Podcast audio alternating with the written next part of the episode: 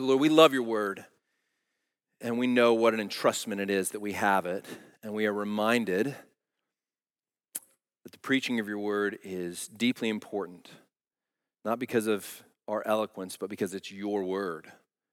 And so we trust that your word has power. It's living and active, it's able to save.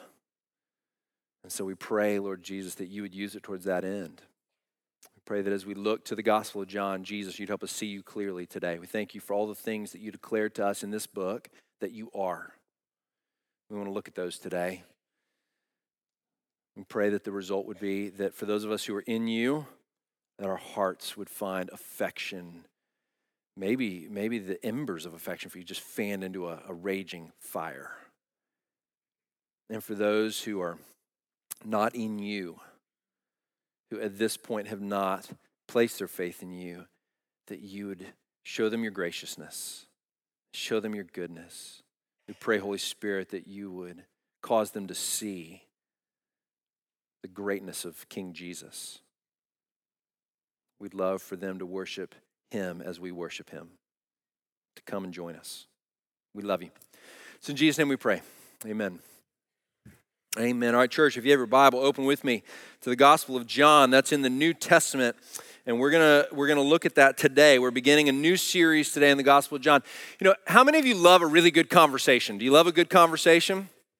Yeah, I love a good conversation. But I have to say it's an acquired taste because how many of you remember being a kid and your parents loving a good conversation and you just thinking, I just want to go home? Like at church afterwards, kids, some of the kids are going to give me an amen on this. Like, I just want to go home. My parents won't stop talking. Or, like, I remember going to our friends, the Garsh's house on Sunday nights for burgers. And we would, and I did not understand why the adults were so content to sit at the table and talk for three hours. And I was like, why are you not shooting baskets with us? Why are you not hitting wiffle balls with us? You are boring people. I do not understand this way of life that you've chosen, right? And you grow up and you get a little older and you start to realize like there's nothing better than a really good conversation right over time. I mean the kind of conversation that engages you with someone that's thoughtful and wise and a good listener and really you know engages you well. And it's about meaningful substance you know it's not a conversation about fluff. Those kinds of conversations are so valuable. When as we begin the gospel of john essentially what john is doing in this whole book is he's inviting you and i into a conversation about who jesus is He's saying, Come and have a conversation with me. Now, a conversation with a historical author in the scriptures is a little different than a conversation over the dinner table with a contemporary, with someone that you can go back and forth with in the moment. But nonetheless, we're going to go back and forth in John, and what we're going to see is that John has shaped his gospel, his retelling of the life of Jesus and the death of Jesus and the resurrection of Jesus. He shaped it in such a way that he's just really saying to us, come and in, enter a conversation with me about who Jesus is, because you may not have seen him for all that he is just yet. And I want you to see it.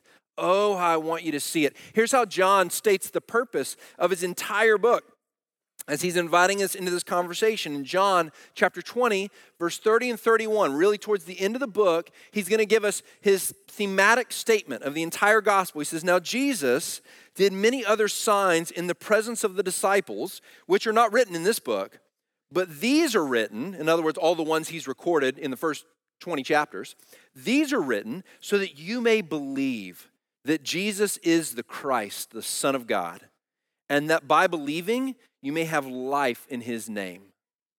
Now, that's John telling us our purpose for the next nine months as we look at this gospel. We're going to be uh, week by week moving through the book of John. We're going to see some fascinating stories. We're going to see some very interesting things that Jesus says and some very interesting things that he does. And we're going to kind of bring the series to a conclusion around Easter. The week after Easter will be our last week in the gospel of John. So it will take us about nine months to move through it with a little break for Advent in Christmas, around Christmas time, where we'll talk about a few other things there.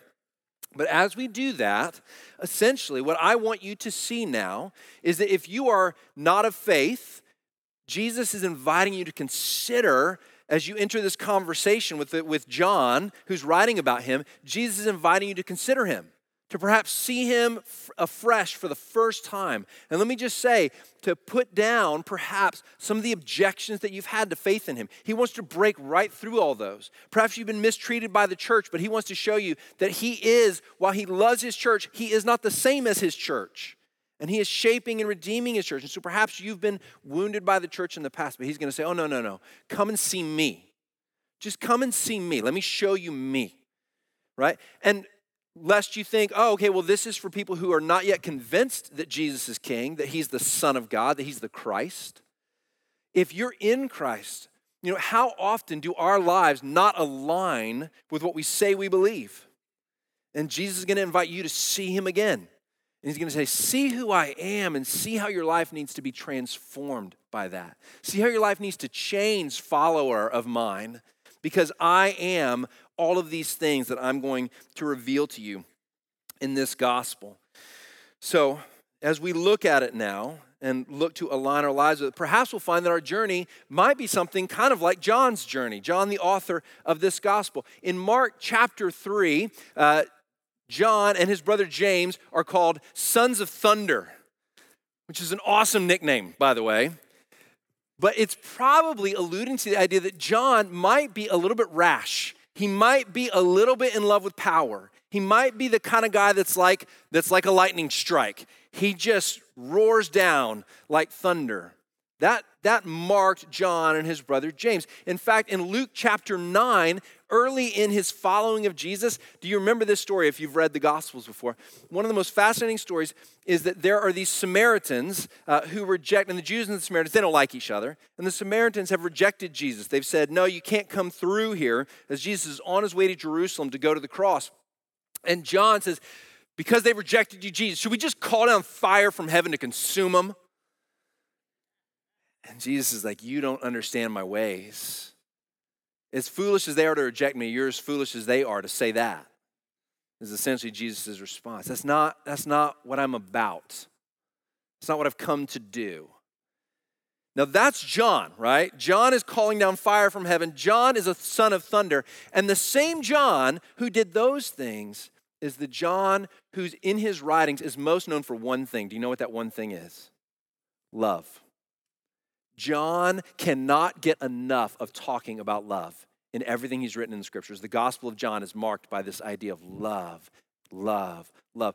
John's letters, 1 John, 2 John, 3 John, are consumed with the idea of what does it mean to love? And what does it mean to be loved? I mean, listen to a couple of these things that John wrote. John 3:16, the most famous verse in the Bible perhaps. For God so what? Loved the world. He gave his only son that whoever believes in him should not perish but have eternal life. Or how about 1 John 3:18, little children, let us not love in word or talk, but in deed and in truth. Or how about 1 John chapter 4 verse 8, anyone who does not love does not know God, because God is love. Now, that's not saying love is God. I don't have time to get into that. Okay? That's different. But love is completely defined and consumed by the person. Who God is defines what love is, is what John is saying there. Now imagine the same guy who Should we call on fire from heaven? Is only a few years later writing, If you don't love, you don't know God. Because God is love. Can you see the transformation that's taken place in this man? He has been utterly changed by an encounter with Jesus. Utterly changed. And it took some time, right? It took some time. John did not, he wasn't overnight the first day he met Jesus. He didn't all of a sudden go, I get it. I get what it is to know who God is and to be consumed by the idea of loving God and loving others and to know that I am loved by God and his child. So, seeing who Jesus is changed him and it will change us too. And he invites us into a conversation now, and that conversation is framed really uniquely and in a beautiful way. As we move through the gospel, what you're going to find is that John is going to record seven things that Jesus says about himself. And we call those seven I am statements. Jesus says, I am this. I am that. He's going to give us seven of those throughout the Gospel of John, and they're going to illuminate for us Jesus' own words about who he said he was in his very nature and his very character. And along with those seven I am statements, the Gospel of John also gives us seven miraculous works that Jesus did. And they're, they're not identically paired up, but they often go very near one another. And so we're going to see amazing things that Jesus does. Now, the idea of seven, and the reason John probably gives us seven I am statements and seven miracles. He said in John chapter 20, Jesus did many more miracles than this, right? But seven in the ancient world was a number of completion, it was a number of perfection. And so, even through the number of miracles that John is showing us in the Gospel of John, he could have told us many, many more, but he told us seven specific ones. And the reason he gave us those seven is not because they were greater than the other ones, it's because he wants us to recognize Jesus is perfect. Jesus is the perfect fulfillment. I'm going to give you seven miracles to show you the complete perfection of Jesus' work in this world so that you would see who he is. You guys follow that? So that's the reason for the numbers. So now, let's look today because what I want to do is I want to see if I can't give you an overview of the book by going through these seven I am statements. We're going to encounter them all again throughout our study of this book over the next nine months in their context. But what I'd like to do is just see if we can't get a little overwhelmed by the greatness of Jesus in these seven I am statements. I want them to have a cumulative effect on you today. So I'm not going to dig deep into each one. I'm going to give you a brief statement about each one in hopes that you might sort of, it, that would begin to whet our appetite for the conversation that's beginning today. To say, oh, I can't wait to see how Jesus will reveal himself in this gospel as it unfolds over the next weeks. You with me? All right, awesome. Fantastic. So let's look at the first I am statement. If you've got your Bible, John chapter 6, verse 35. John chapter 6, verse 35, and we will put it on the screen as well. And that reminds me, if you don't have a Bible of your own, we'd love to just give you one. We have them at the welcome desk out there. It would be our gift to you. We'd love for you to have God's word in your hand every day of the week, and particularly on Sunday as you come to worship with us. So, John chapter 6, verse 35, Jesus says this He says, I am the bread of life. Whoever comes to me shall not hunger, and whoever believes in me shall never thirst. I am the bread of life. Now, the people are asking Jesus in this context of this I am statement, asking him to do a sign. They're saying, you know, Moses provided manna in the wilderness for our ancestors, and you need to give a sign that you're like him, that you're from God, as we know Moses was from God. And so we want you to give a sign. And they're essentially saying, provide bread. Now, ironically, Jesus, right before this, has just multiplied a couple of loaves of bread into enough food to feed thousands of people. And they're saying, Give us a sign. And if you're Jesus in this moment, wouldn't you think, What are you talking about? I just fed you, right? So there's, he says, then in response to their invite for him to give a sign, Jesus is saying, I, I am the sign. He said, Moses didn't give the manna to you, it was God that gave it to you. And I am now the bread that comes down from heaven. That manna, that manna pointed to me. I'm the bread that comes down out of heaven. In other words, what Jesus is saying is, I am able to satisfy, to bring to an end your spiritual hunger. I can bring to an end your spiritual hunger. That's a big claim, right? Jesus saying that that hunger you feel in your soul for something greater, grander, bigger, for something you recognize you need, for that you need to be loved and to have an identity. I'm the one who can end that hunger. I can stop it. You don't have to be hungry anymore if you will come to me. I am the bread of life. So here's what it means to be a Christian it means to find that Jesus is better bread than anything the world offers. You know, if you know our, uh, our brother, John Nesbitt, who goes here, some of you know John, worked with us on staff for a while, recently retired. John loves chocolate like no person I've ever seen in my entire life. We would have staff lunches, and John would go get the dessert before he would eat his lunch because he just wanted to make sure that he didn't miss out on chocolate. This guy loves some chocolate. Well, I was in a meeting recently with, with uh, John, my dear friend, and I brought the bagels for this breakfast meeting and was all excited because I, I got chocolate chip bagels. And I said to myself, you know what? John is going to be so happy about this because I've combined breakfast with chocolate and it's brilliant. And so I, I, John walked into the meeting, first one there. I said, John, I got you chocolate chip bagels. And he's like, You are awesome. And he went to get the chocolate chip bagels and he opened it up. And do you know what was in there? A cinnamon crunch bagel. You were raisins. No. Give me some credit. I'm smarter than that. Didn't anticipate that. No, no, no. The Panera Bread cinnamon crunch bagel was in there. And do you know what John said? I reject chocolate chip bagels on behalf of the greatest bread known to man, the cinnamon crunch bagel from Panera. He said, Trent, once you've had it, you can't go back. And I said, I, I agree with you. It's fantastic, right? John loves chocolate, but not, not when once you've tasted the cinnamon crunch bagel, there's no more having chocolate chip bagels anymore. Not when cinnamon crunch is an option. I know it's a silly example. It's the best I could come up with this week, okay? It involved bread. That's why it came to mind. But you get the idea, right? Jesus is saying, I'm, I'm the better bread. Like you don't, you're not gonna want that anymore once you come to me. Now, here's the interesting thing. Barna recently did a study, and the study produced uh, the result that about 71% of folks say, who are not believers, say, I really don't, I don't have any spiritual hunger. Like I'm not interested, I don't, I'm not on a spiritual journey. I don't feel a need for something more in my life. And I have really spent a lot of time assuming people feel a hunger. They feel a need. And the interesting thing about Jesus is he's not like a Costco like uh, sample tray. You can't just come and get a sample of him and decide and go, okay, oh yeah, he really does. He is good. I'll buy the package. You have to sit down at the meal of Jesus. You have to take him all and say, I will take everything he is. And only then do you find that he actually is bread that satisfies. A little sample of Jesus won't do it. And so I recognize if you're not a believer, that's, that's challenging because you're saying, well, I kind of would like to dip my toe in the water and find out if he's going to satisfy before I jump all the way in. But my friend, you, it, you won't find him to satisfy in that way.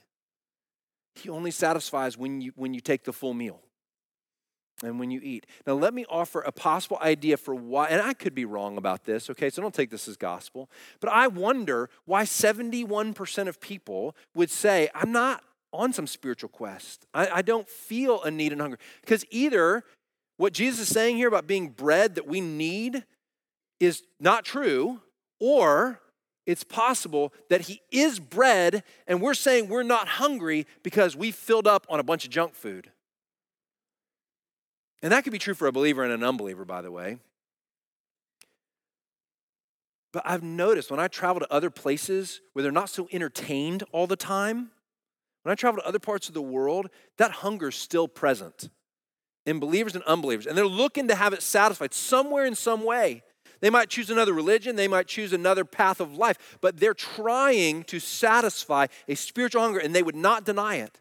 It seems only here in the West, where we are consumed with entertainment constantly, do we have some sense that we're just not hungry. I wonder if you might not feel hungry because you're filling up on things that you think satisfy but really are empty calories. And Jesus is saying, I'm bread, true bread. Come and have me. So let me give you, I mean, let's, let's do something. Let's try something. If you're not feeling any spiritual hunger, do this for me. For 21 days, there's 21 chapters of John. Read a chapter of John a day for the next 21 days and do not engage in social media in any way, shape, or form. it's not that hard. I'm not on any of it. You can survive right? Read a newspaper to get your news. It'll be all right. Try it. Get off Twitter, Instagram. I'm sure I'm so behind on whatever the most common up to date thing is. Whatever it is, I, I don't know to even name it. Get off of it. Try it for 21 days. See if your hunger increases. See what happens. I'm willing to bet that it might. Now you can't get it off, get off that and then like replace it with I'm just going to watch YouTube videos all day. Like don't don't do that, okay? So Jesus says, I'm the bread of life. The second thing Jesus says in John chapter 8, so if you flip over just probably one page in your Bible, in John chapter 8, verse 12, Jesus says, I am the light of the world. I am the light of the world. Whoever follows me will not walk in darkness, but will have the light of life. So, what's Jesus saying he says, I'm the light of the world? What he's saying is, I'm able to give moral clarity. I'm able to show you what is right and what is wrong. You know, have you ever been in a situation where you're just going, I don't know what the right thing is to do? Well, what Jesus is saying is, hey, if you follow me, when I say I'm the light of the world, right, in, in John, there's this constant back and forth between light and dark. It's a metaphor that John loves to use. And darkness for John always means confusion and it means sin. It means those two things. And so when Jesus says, I'm the light of the world, what he's saying is, I'm able to bring you out of sin and out of confusion and into clarity about what is right and good and true. And I'm actually able to make you right and good and true. I'm actually able to do that for you if you will come to me. Now, listen, fully a third, that same survey I just referred to in the last point, fully a third of non Christians say they would be more interested in Jesus if they thought of Christians in a positive light. So just think about that. What does that mean about are we living in the moral clarity that Jesus has brought to us? Are we? I find so often a disconnect for us in the church between who we say we believe Jesus to be and how we choose to live. And look, I'm not saying it's easy. I, I, I have I lost count of the number of young women that my wife discipled, high school students, who would be in a relationship and say, I know I shouldn't be in this relationship. It's pulling me away from Jesus. I know that it's not the right relationship to be in. And so Amanda would listen patiently and faithfully and just point them in the direction of, you know, Jesus' love is enough for you. Who he calls you as his daughter is enough for you. You don't, you don't need this guy and she would graciously point them in that direction. They would walk out the door going, I'm ending it, it's gonna be over, and I'm not dating anybody for a long time. And two weeks later, they'd be back at our house and they'd have a new boyfriend. Because it's it's it's hard sometimes to align our lives according to what we actually believe. Of course, it begs the question whether we actually believe it or not, right? So Jesus is saying, Look, I'm, I am the light of the world. I can give you moral clarity, but now, church, walk in it.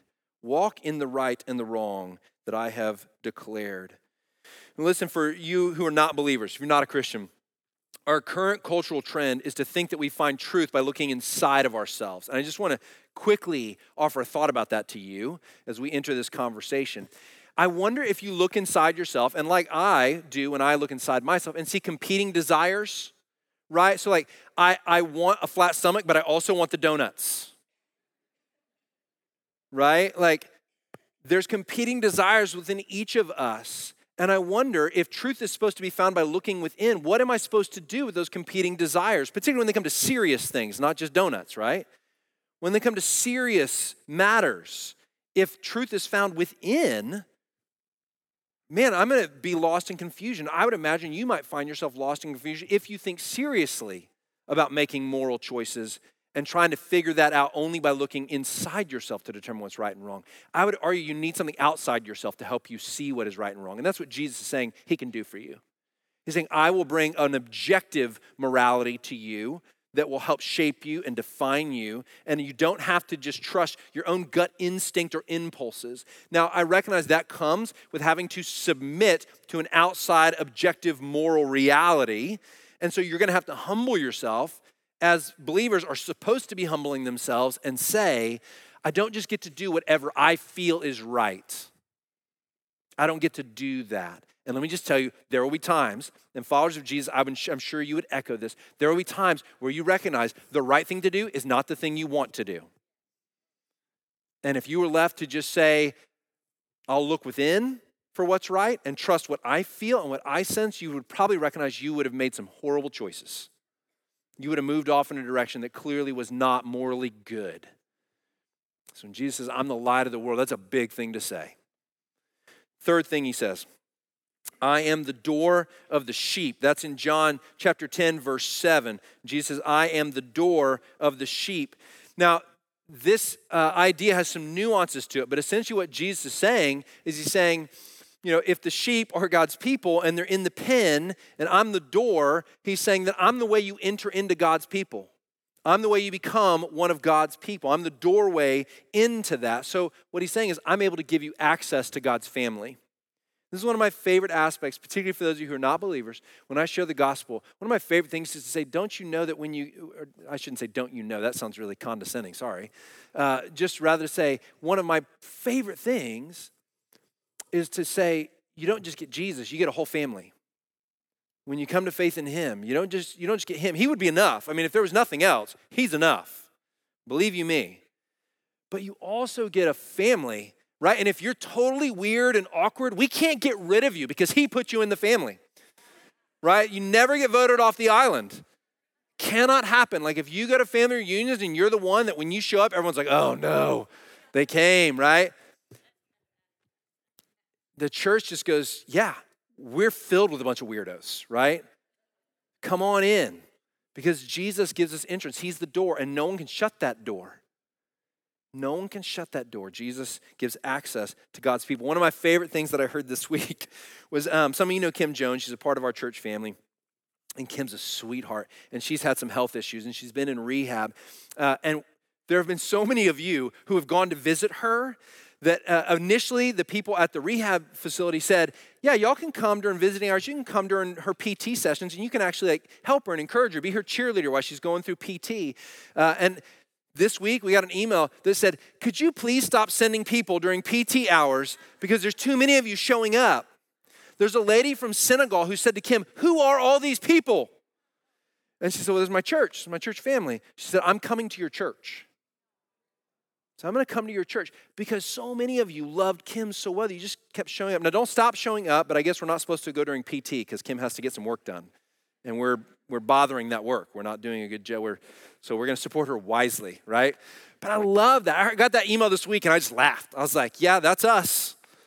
And it better keep being us, you know? So I love that. So the church, when Jesus says, I am the door of the sheep, he's saying, I'm access to God's family. And you are invited into that family.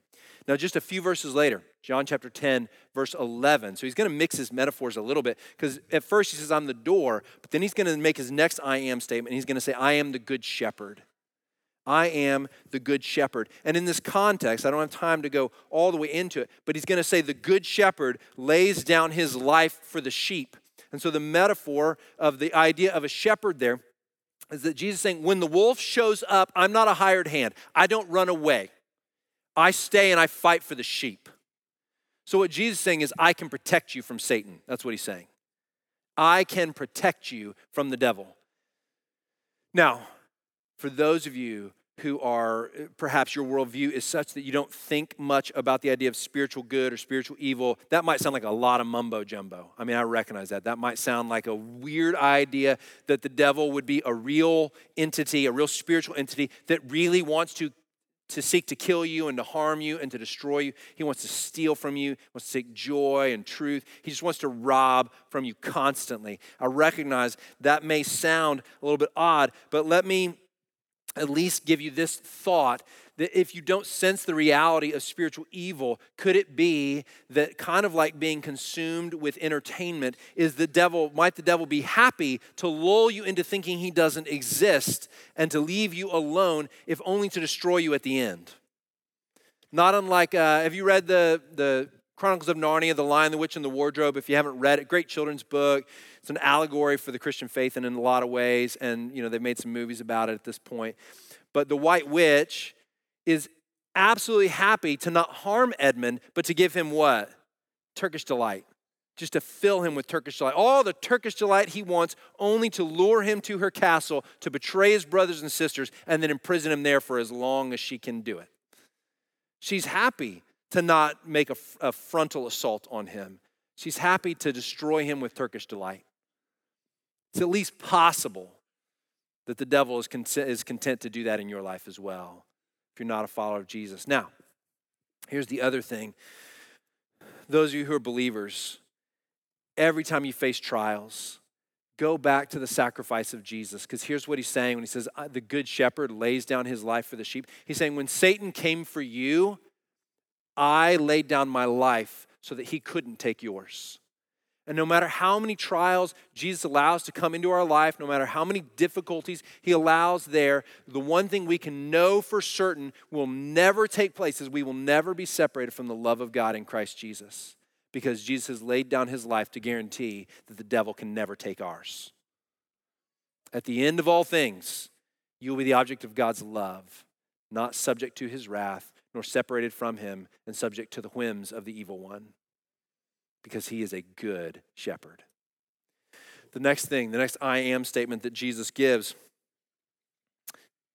the fifth one, says, I am the resurrection and the life. Now, this is in John chapter 11, verse 25. I am the resurrection and the life. And he follows up by saying, Whoever believes in me, though he die, yet shall he live. And everyone who lives and believes in me shall never die. Now, one of the, the final miracle of the seven that's recorded in the Gospel of John is the raising of Lazarus from the dead. And because uh, it's in conjunction with this, it makes a lot of sense that Jesus would say to Mary and Martha, It's not just that I can raise Lazarus. He's like, I am the resurrection. It's not just going to come one day, it's here today because I am the resurrection and the life. In other words, what Jesus is saying is, I am able to raise you from the dead after you die and make it so that you will never die again. And that's an important point, right? Because Lazarus did what? He died again, y'all. That's not fun. Right? Don't you think did you, who got the worst end of that deal that day? Lazarus probably did. Jesus is like, I'm going to show you my power. I'm going to raise Lazarus. And Lazarus thinking, I was with the Lord. Why would I want to come back from that? And I got to die again. Right? That's a little aside, okay? But the point being, I don't know any of that. I don't know about Lazarus' feelings, okay? What I do know is that Jesus is demonstrating that he has power to raise us from the dead at the end of our life and to make it so that we will never die again. It's not just we'll be raised and then we'll go through this whole thing again and then die again. He says, No, I'll raise you and I'll make it so that you never die. That's what Jesus is claiming to be able to do when he says, I am the resurrection and the life. You know, the great question big picture question. I, I, think every person, if they don't ask it, they should ask it. And I think most people do, is what happens after this life? And every world religion has an answer to that question. Every single one. And you know, you're not really a world religion unless you have an attempt to answer that question, right? So Buddhism attempts an answer at that, Hinduism attempts an answer at it, everyone, Islam attempts an answer at it. Here's the distinction the answer given in every other world religion is given by a, a, religious leader who died and did not come back. In Christianity, we are given an answer to the question what happens after life by one who went through death and came back on the other side. And the evidence is overwhelming that he absolutely rose from the dead. Now, who will you trust? Who do you want to listen to? Who is, you know, which news channel do you want to tune into uh, for the answer to this question? I would say you want to listen to Jesus because he's the only one who doesn't just say I can do this and say this is what will happen after the after this life is over. He's the one who has been through this life, through death and come back on the other side and remains alive today. Do you know that's important Christian doctrine, right? That Jesus is alive bodily raised from the dead at the right hand of the Father. It's why we put so much stock in his claim to be able to resurrect us because he was resurrected in the power of God and he didn't die again. And if he lives eternally and forever, then he has the ability to impart that to others. And no one else can do that. So, friend, who, if you're not a believer, that's a question Jesus is saying, ponder that. Think on that. Give it serious, weighty consideration. There is no more important question in this life than what will happen after it. The sixth I am statement Jesus says, I am the way and the truth and the life. In John chapter 14, verse 6. Some of these are probably sounding familiar, yes? He says, I am the way and the truth and the life. And then he says, No one comes to the Father except through me. Now, here's what Jesus is saying there, similar to being the resurrection and the life, when he says, I am the way and the truth and the life. Uh, similar idea that he can raise us from the dead. But he's going a little bit further because, in the context of Jesus saying that, they're asking, he's saying, I am going, I'm leaving now, I'm going to prepare a place for you, and you know the way to get there. And Thomas responds, We don't know where you're going. How can we know the way? And then Jesus responds, says, I am the way. If you believe in me, I'm the way. The way to what? The way to your home with God. So, what Jesus is saying here is, I'm able to give you a home and to make a way for you to get to that home. So, it's not just saying, I can give you eternal life, as in I'm the resurrection and the life. It's a little bit more nuanced than that when he's actually saying, I am the way to your forever home. I'm the one that can give you access to that place. In fact, I'm preparing it for you. Home is such a great concept, isn't it? How many of you think about your home? I hope when you think about your home, you think about a place of warmth and love and a place that you love to be.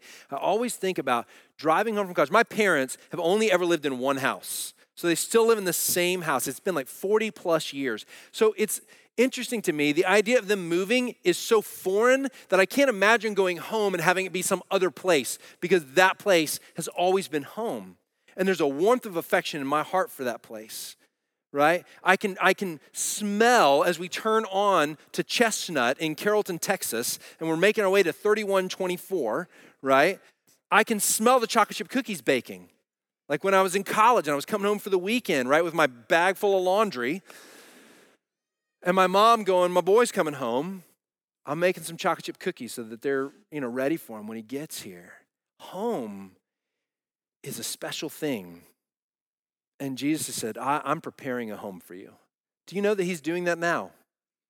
Follower of Jesus, He has gone ahead of us to prepare a place for us. And we know the way there. He is the way. He's calling you home, inviting you home. The seventh I am statement that Jesus makes in the Gospel of John is found in John chapter 15, verse 1. And it's this It says, I am the true vine now, in this metaphor, what Jesus is saying is, I'm the vine, you're the branches. In other words, you stay connected to me and you will bear fruit. So, in other words, Jesus is saying, I can give you a meaningful life. I can give you a life that, that actually bears good things from it. Now, you don't have to look to your own strength to be able to do that. And I would argue most of us, if not all of us, would say we want to live a good life. We want to, want to live a life of meaning and purpose. We want there to be substance to our lives. We don't want to get to the end and have people show up for our funeral and say, I don't know, they kind of wasted all their time. I don't, I don't really know what to say about this person. Anybody looking for that to be the final testimony of your life? Probably not. You're probably looking to have people say, man, they loved well, they were faithful, they worked hard, they, you know, any number of things. And what Jesus is saying, if you'll stay connected to me, if you'll abide in me, I'm, I'm, I'm the vine that gives nutrients, that gives life. And if you'll stay connected into me, I'm able to cause you to bear fruit in any circumstances. No matter what circumstances you're in, Jesus is saying, I'm able to cause you to, to produce such fruit that people will say, What a life of purpose, what a life of meaning, what a life of substance. That's the final thing Jesus is claiming he's able to do. But listen now, this is so important because there's nothing in this life that cannot be taken from you. Your job can be taken from you. Your money can be taken from you. Your health can be taken from you. Your family can be taken from you. The things we hold most dear, none of them is guaranteed. Not a single one. But do you know what is guaranteed? No matter what our circumstances, we cannot lose Him. We cannot lose Him. And if we abide in him, the true vine, we will bear fruit. We will live a life of meaning and purpose. And it may come through some of those things. It may reveal itself through our families. It may reveal itself through our work. Absolutely. But none of those things, in and of themselves, can give us a meaningful life. None of them. What gives us a meaningful life is abiding in the vine that Jesus is. Now, we've gone through all seven of those. And what I really want, I mean, I just hit them so briefly, and obviously we could spend a lot more time on any of them, but I want you to see so much the cumulative impact of that. Here's the deal uh, Tim Keller, in his book, Making Sense of God, I think does a great job of laying out when people choose a worldview, they typically need that worldview to do six things. And this is kind of following philosophers' ideas. And I think there's some wisdom to this. So they need to provide they need to provide, um, let me consult my notes here so I don't get it wrong. They need to provide hope, they need to provide identity, they need to provide meaning, morality, satisfaction, and freedom. Now, think about what we just said. Jesus said in his I am statements I'm the resurrection and the life. There's hope beyond death. Right? Think about what we said about Jesus saying, I'm the true vine. I can give you a life of meaning. Or how about I am the light of the world? I can teach you what is good and right and moral. How about I am the bread of life? I can satisfy you. I am the way, the truth, and the life. I can, I can make a home for you where you'll experience true freedom. And like John, I can let you know that you are a child of God, loved by Him. Just think about what we learned about Jesus and how He answers everyone. What more could you want than this kind of a Savior, than this kind of a God? So it's fitting that we've talked about the bread of life. Servers, I'll invite you to come. We're going to come to the communion table now. And as we hold these elements in our hand, we hold a reminder of the body and the blood of Jesus sacrificed for us so that we might have eternal life. Now, if you're not a believer, again, man, I invite you into this conversation. In fact, church family, I invite you to consider who are your friends that you would invite to come join us in this conversation in the weeks and months ahead. I promise to treat your friends with dignity. All right? You can trust me. Let them come and have this conversation with us, or at least, or at least invite them in. But if you're not a follower of Jesus, here's what we're doing. We're coming to the table of the Lord, and those of us who have placed our faith in Him are going to partake of these elements as a way of declaring our faith, as a of declaring our trust and our submission to Him. We give our lives to you, King Jesus. So we're going to declare those things. We'll invite you to let the elements pass because you haven't declared those things or chosen those things, and we wouldn't want you to cause, we wouldn't want to cause you to say with your actions something you have not believed in your mind and heart. And so we'll invite you to let those elements pass and to use this moment as a time to consider all the things that you've heard about Jesus today. And just to know that his table is open to all who would place their faith in him, whether that would be in this moment or in years prior.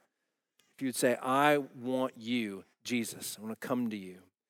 This table now is for you. So, church family, as we hold the elements in our hand, we'll consider who Jesus has claimed himself to be today and how our lives need to align with that, and perhaps the sin present in our lives that we don't treat lightly, but want to repent of, confess to him, and move away from. So we come to the table now. Servers, if you'd come.